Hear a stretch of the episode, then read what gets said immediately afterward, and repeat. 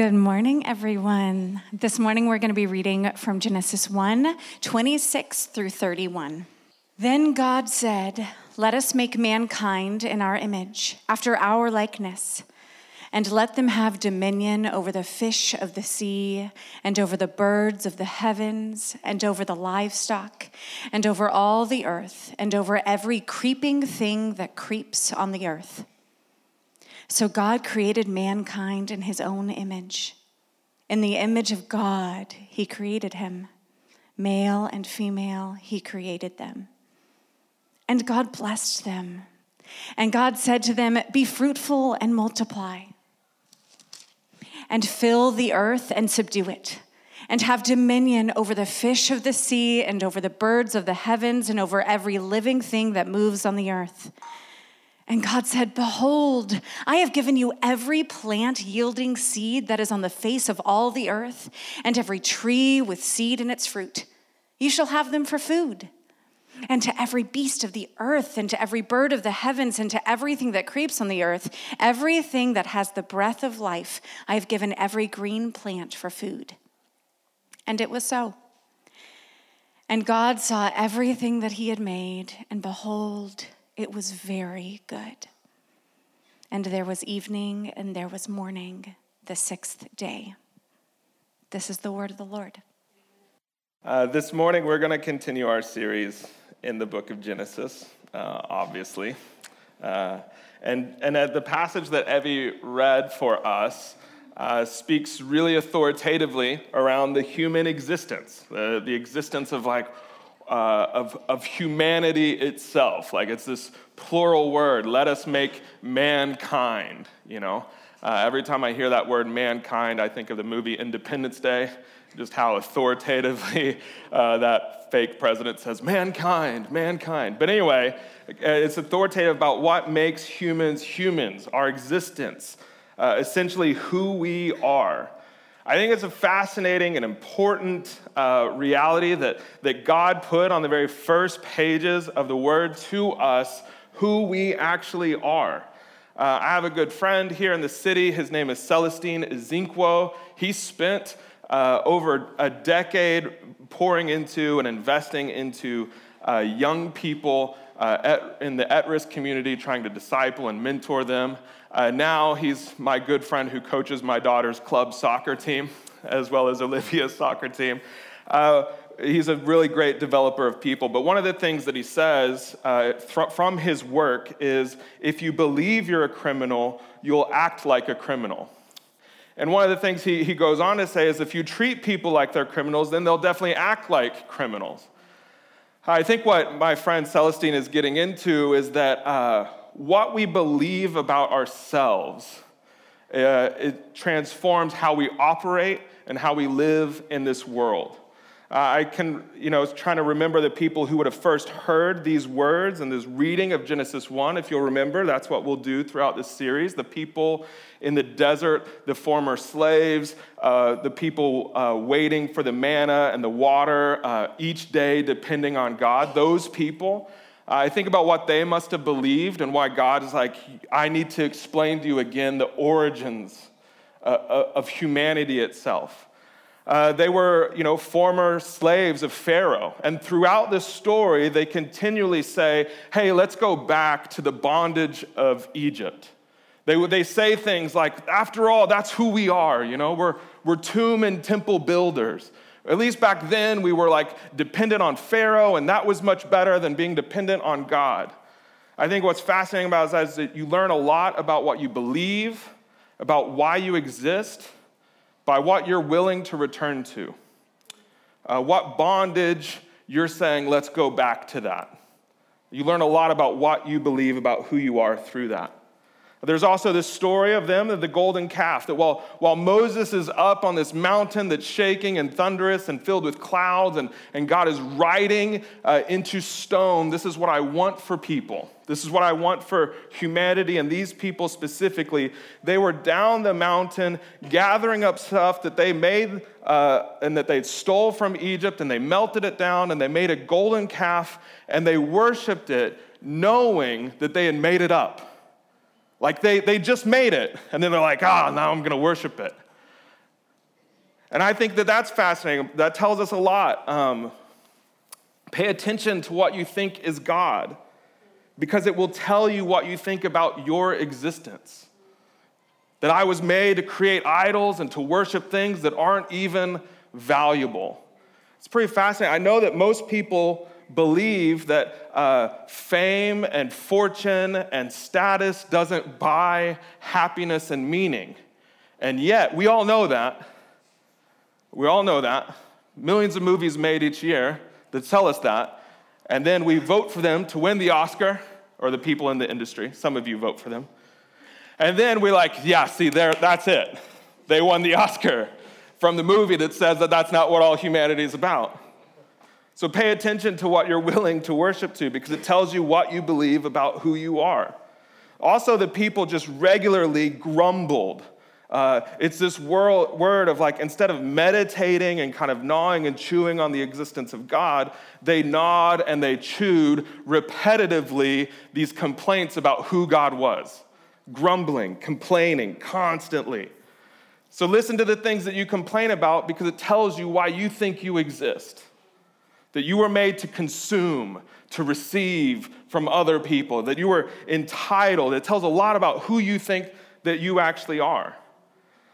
Uh, they had lived in the arena of bondage and false worship so much that they had no idea where their story began. They had no idea uh, what they were made for, who they were made for, and so they settled for stories that start with bondage, and they built it up from there, just, just like us, just like us. This passage talks about humanity. It's about humanity, which gets uh, a pretty uh, bad rap in our society, in our world, right? Like, humanity is awful, right? Isn't that, that's a common belief, I think. If you did Family Feud, humanity is dot, dot, dot, buzzer, top top respondents. Anybody else like a child in twenty years ago? Yeah? Buzzer, humanity is awful. Uh, people will say, you know, if it weren't for humans, none of this would happen. When we mess up or when somebody else messes up, you say things like, well, they're only being human, or, you know, I was just being human, meaning that to be a human is to mess up. I think our disdain for humanity is probably why we treat human life so cheaply. Uh, before birth and after birth, super cheaply. It's why we, it's so easy to disregard humans and members of the human race by zip code or skin color or gender or a whole ho- host of things, because at the end we just say, they're only human, right? And we humans are pretty terrible. Kind of like that. Do you mind? Is the door shut? Okay, never mind. Extra worship. Oh, that's their worship time. We're moving too quickly through it. So we say, you know, humans pretty off. Humanity is pretty awful. However, in Genesis one, uh, God is emphatically reminding us of the origin of who we actually were created to be.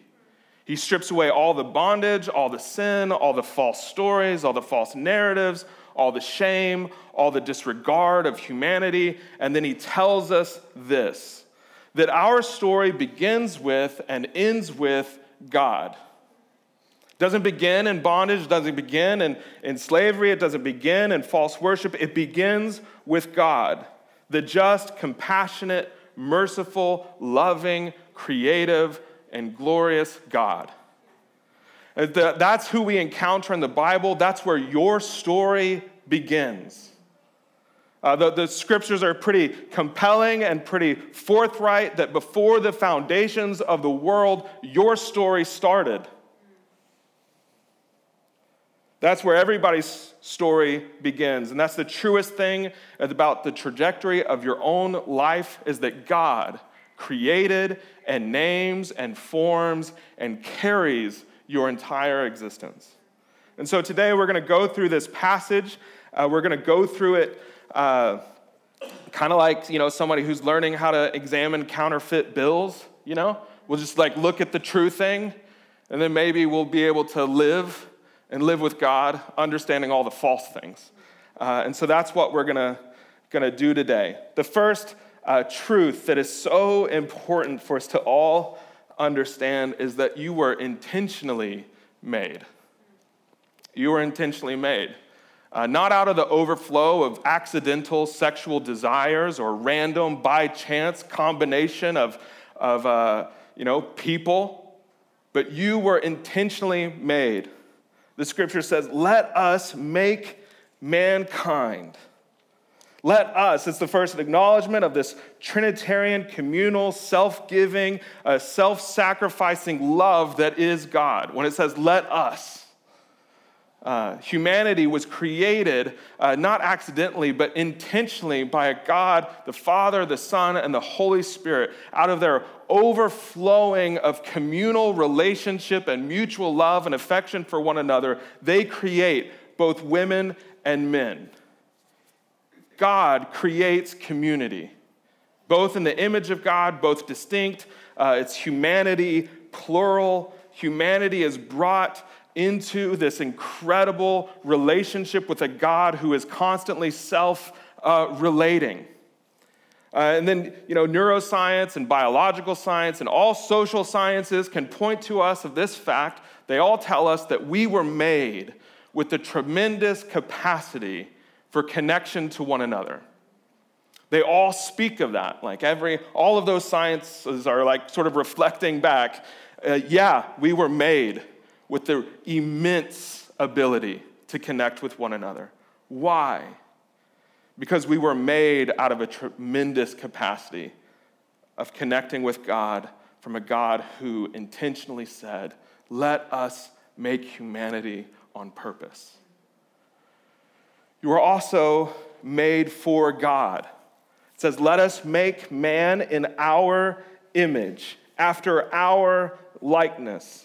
Uh, the, the, the Hebrew doesn't want you to just kind of move on from that whole our image phase. He goes, after our likeness. Then it repeats it a few seconds later, a few phrases later, you know, so God created humanity, mankind, in his own image. In the image of God, he created them, both male and female, he created them. You were made for God in his image. Uh, not in the uh, attempts to kind of build an image of, for other people. I mean, most of you go to work and you're there to make other people's images look better. Uh, or maybe you work for yourself. You know, I'm just building my own thing. You know, like the Israels thought, I'm just a temple and a tomb builder. Uh, you think maybe I'm just in the service of masters. What they say, what they say I can do, that's, that's what I need to build myself up. Maybe you're really, you know, differentiated and you're like, huh, I don't need nobody. I'm just building my own thing. I've got two hundred forty Instagram followers, and they all care what I did last night. I'm building my own brand, my own image. This is just a side hustle, this career I've got. But what the scriptures say is that you were made in the image of God. You were made after his likeness. Both women and men, he created them in his image. There's a great part of Jesus' life when someone comes up to him to try to stump him and they say, you know, who should we pay taxes to? Should we pay taxes to, to Caesar? Should we actually give to the emperor who's conquered us? Like, that doesn't seem right. And Jesus, you know, real clever, he's like, give me a coin. They hand him a coin. And they're like, whose, whose image is on this? And they all go, well, Caesar's image. And then Jesus says, well, then give to Caesar what has Caesar's image on it. You're like, ooh, okay. But then he says the really important part. He says, but give to God what belongs to God. The thing that is impressed and embossed and like all about you, the, the thing that is imprinted on you like a seal Uh, forever and for all time, is that you are made in the image of God. And that's what Jesus is saying. If like if if that's what's on the coin, what's on you is the very imprint of God himself. So render that to God. God crafts you in his image. He wants you, uh, uh, God wanted to craft you in his image. And we often just kind of settle for, you know, crafting men and women's and industries that aren't God at all. Who are you? You are the exact imprint, the embossment, the reflection of the character and the nature of God. You're also made with a purpose. You might remember Hemingway from last week where he's like, all life is meaningless. We just have to give meaning uh, to ourselves. And that's that's how we gain meaning. This scripture is actually saying it's, it's, it's not really that at all. You were made with the purpose to have dominion, to cultivate, to be fruitful, uh, that, that humanity was created with this power. Uh, Andy Crouch, he's a great thinker and writer, says that power is the ability to create and craft an environment. Uh, to be powerless is to have no ability to craft or create an environment. Women and men were made with the delegated power of God to craft and to create and to subdue and to cultivate. Another way of this, of saying this, is let them make something of the earth. Let them make something. After all, you know, we are the image of God, this creative God. Uh, Eugene Peterson in The Message says, Uh, in the same, same section, it says, prosper, reproduce, fill the earth, take charge, be responsible for fish in the sea and birds in the air, for every living thing that moves on the face of the earth. Listen, you are made to prosper, to take charge, to be responsible, to, to cultivate and to create things. He gives us dominion of the world, and sometimes we just want to have dominion over him. It's a pretty ironic, sad twist within the soul. God says, you have dominion over the earth. Like, I'm putting you to cultivate and to create something from it. And we say, no, I just want dominion over you. I know I'm skipping ahead a couple chapters, but that's what it, the heart of it. Women and men were made in the image of God to cultivate and steward all things for the earth's thriving. Why? All the fruitfulness, all the reproduction, every animal we care for, every crop that we reap, every tree that we plant and pull fruit from, every child that we bring into this world, every city that we build, every product that is engineered is multiplying the praise and the temple and the adoration of God. That's how we were created. That everything is ever expanding God's glory because we're made in his image, and then we create and we cultivate. Why? Because it's who God is. That's how we were made. And as we do that, we just uh, keep adding glory and honor and worship to God. Which is why it's so tragic when we settle for like the opposite of let me craft and create and manipulate and use this power to control other things for the praise of me or for the praise of other people. He also says uh, that we were made for flourishing. We were made to thrive, to be recipients.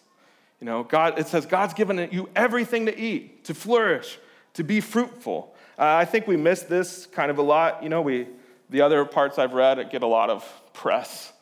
Uh, they're they're cooler on mugs and things like that. But listen, uh, in verse twenty-eight, it says, God blessed them. It's pretty phenomenal that humanity was created, and God's not, oh man, humanity is just humanity. They kind of stink. They're terrible. He says, no, he blessed them.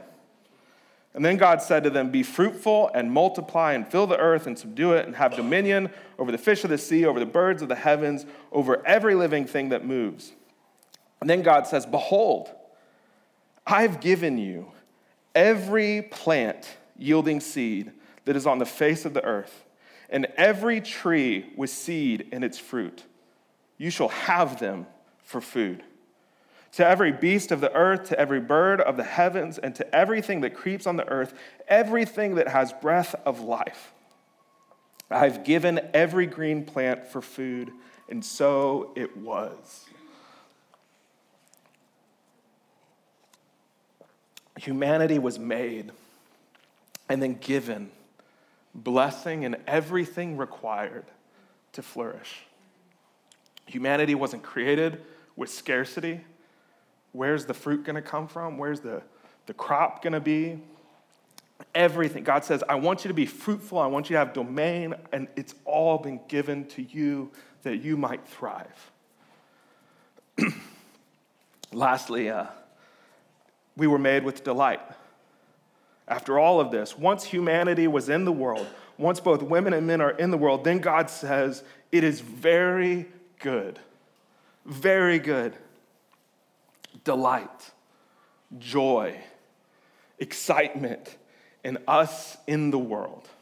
Not us outside of the world. You know, like, if only, you know, we could build enough rocket ships and send us to Mars, the world would be good. God says, no, it's very good with humanity in it. I wonder what would happen within you if you awoke each morning knowing that you were made happily by God. That the same God who formed the universe, you know, who forms the Grand Canyon and all of the layers and all of the majesty and beauty, or, or just the Pacific Ocean and the depths and the, the beauty and the coldness of it and the fish that you can see if you snorkel. And if you don't snorkel, you're missing out on worship, because we were made to look at the fish of the sea, or scuba. That's next level. That's the inner circle of the tabernacle that only the Feistels go into. I wonder if you knew that the God who created all of that is looking at you and saying, here's the difference between all of that glory and you. You're made in the image of God, and you are very good. Uh, Psalm one thirty-nine, uh, thirteen through seventeen, it's a great psalm. I'm only going to read part of it, though. It says, for you created me. This is David talking to God. For you created my inmost being, like the depths of who I am. You knit me together in my mother's womb. And he says, I praise you because I am fearfully and wonderfully made, and your works are wonderful. So if all the works that God's created are wonderful, and he made you, you know, it follows. I know that full well. My frame was not hidden from you when I was made in the secret place, when I was woven together in the depths of the earth. Your eyes saw my unformed body. All the days ordained for me were written in your book before one of them came to be. God says, let us make humanity in our image, and it is very good. To be the manifold display of the glory of God and how he deals with us and what he does with us. We were made with intention. Uh, we were made out of the overflow of the Trinitarian loving relationship. Uh, we were made for purpose. Uh, we were made for flourishing that God provides. And we were made to thrive together in community. And you're like, wow, right? That sounds good, right? Does that sound average to y'all? Sounds good. Sounds really good. Like, that's not my daily life. There's a reason humanity has a bad rap, because we see them and we know them. I've been mistreated, you might say, for who I am. Like, you know, I've been mistreated, overlooked. I was born into a chaotic family. It didn't feel like flourishing and thriving, and every tree and fruit handed to me. You know, you've struggled your whole life to find some sort of value. You know, and I've got a little bit from my work or a little bit from my family. So, like, what does this have to do with how I actually live? You're like, I live in the real world, Brad, you might say, where I have to make my own brand or at least my own resume just to survive, where I have to build other people's empires and businesses and kingdoms. You might think, I definitely don't think I've been given everything I need to flourish and subdue the earth. You know, I barely have enough for a mortgage or barely enough emotional capacity to deal, right? It doesn't feel like, you might say, that the world is uh, is underneath my feet. In fact, it feels like the world is subduing and consuming me. And if that's you, uh, you're right. You're right. Uh, the world and humanity is a collection of broken pieces. Uh, I'll resist another Tupac quote, but just look that up. And our, our sense of identity and belonging and purpose and meaning, our ability to do the image of God, to like be that, is infinitely and cosmically broken and shattered. And so when you see humanity and you see yourself in the mirror and you're like, that's not right, that, that groaning within you is the same groaning God has. This is not why he made us. He didn't make us for violence. He didn't make us for destruction. He didn't make us for striving. Uh, in the book of Acts, Uh, the Apostle Paul uh, is, is kind of abandoned in the city, Athens. Uh, which sounds kind of nice. I'd like to get abandoned in Athens sometime. Uh, but he he walks around and he's having all these conversations with philosophers. And, and one of the great things about Greek philosophy is they were right in pointing out humanity is kind of a mess. And so he gets in front of everybody in Acts chapter seventeen. Uh, and he addresses this pretty uh, accurately, I think.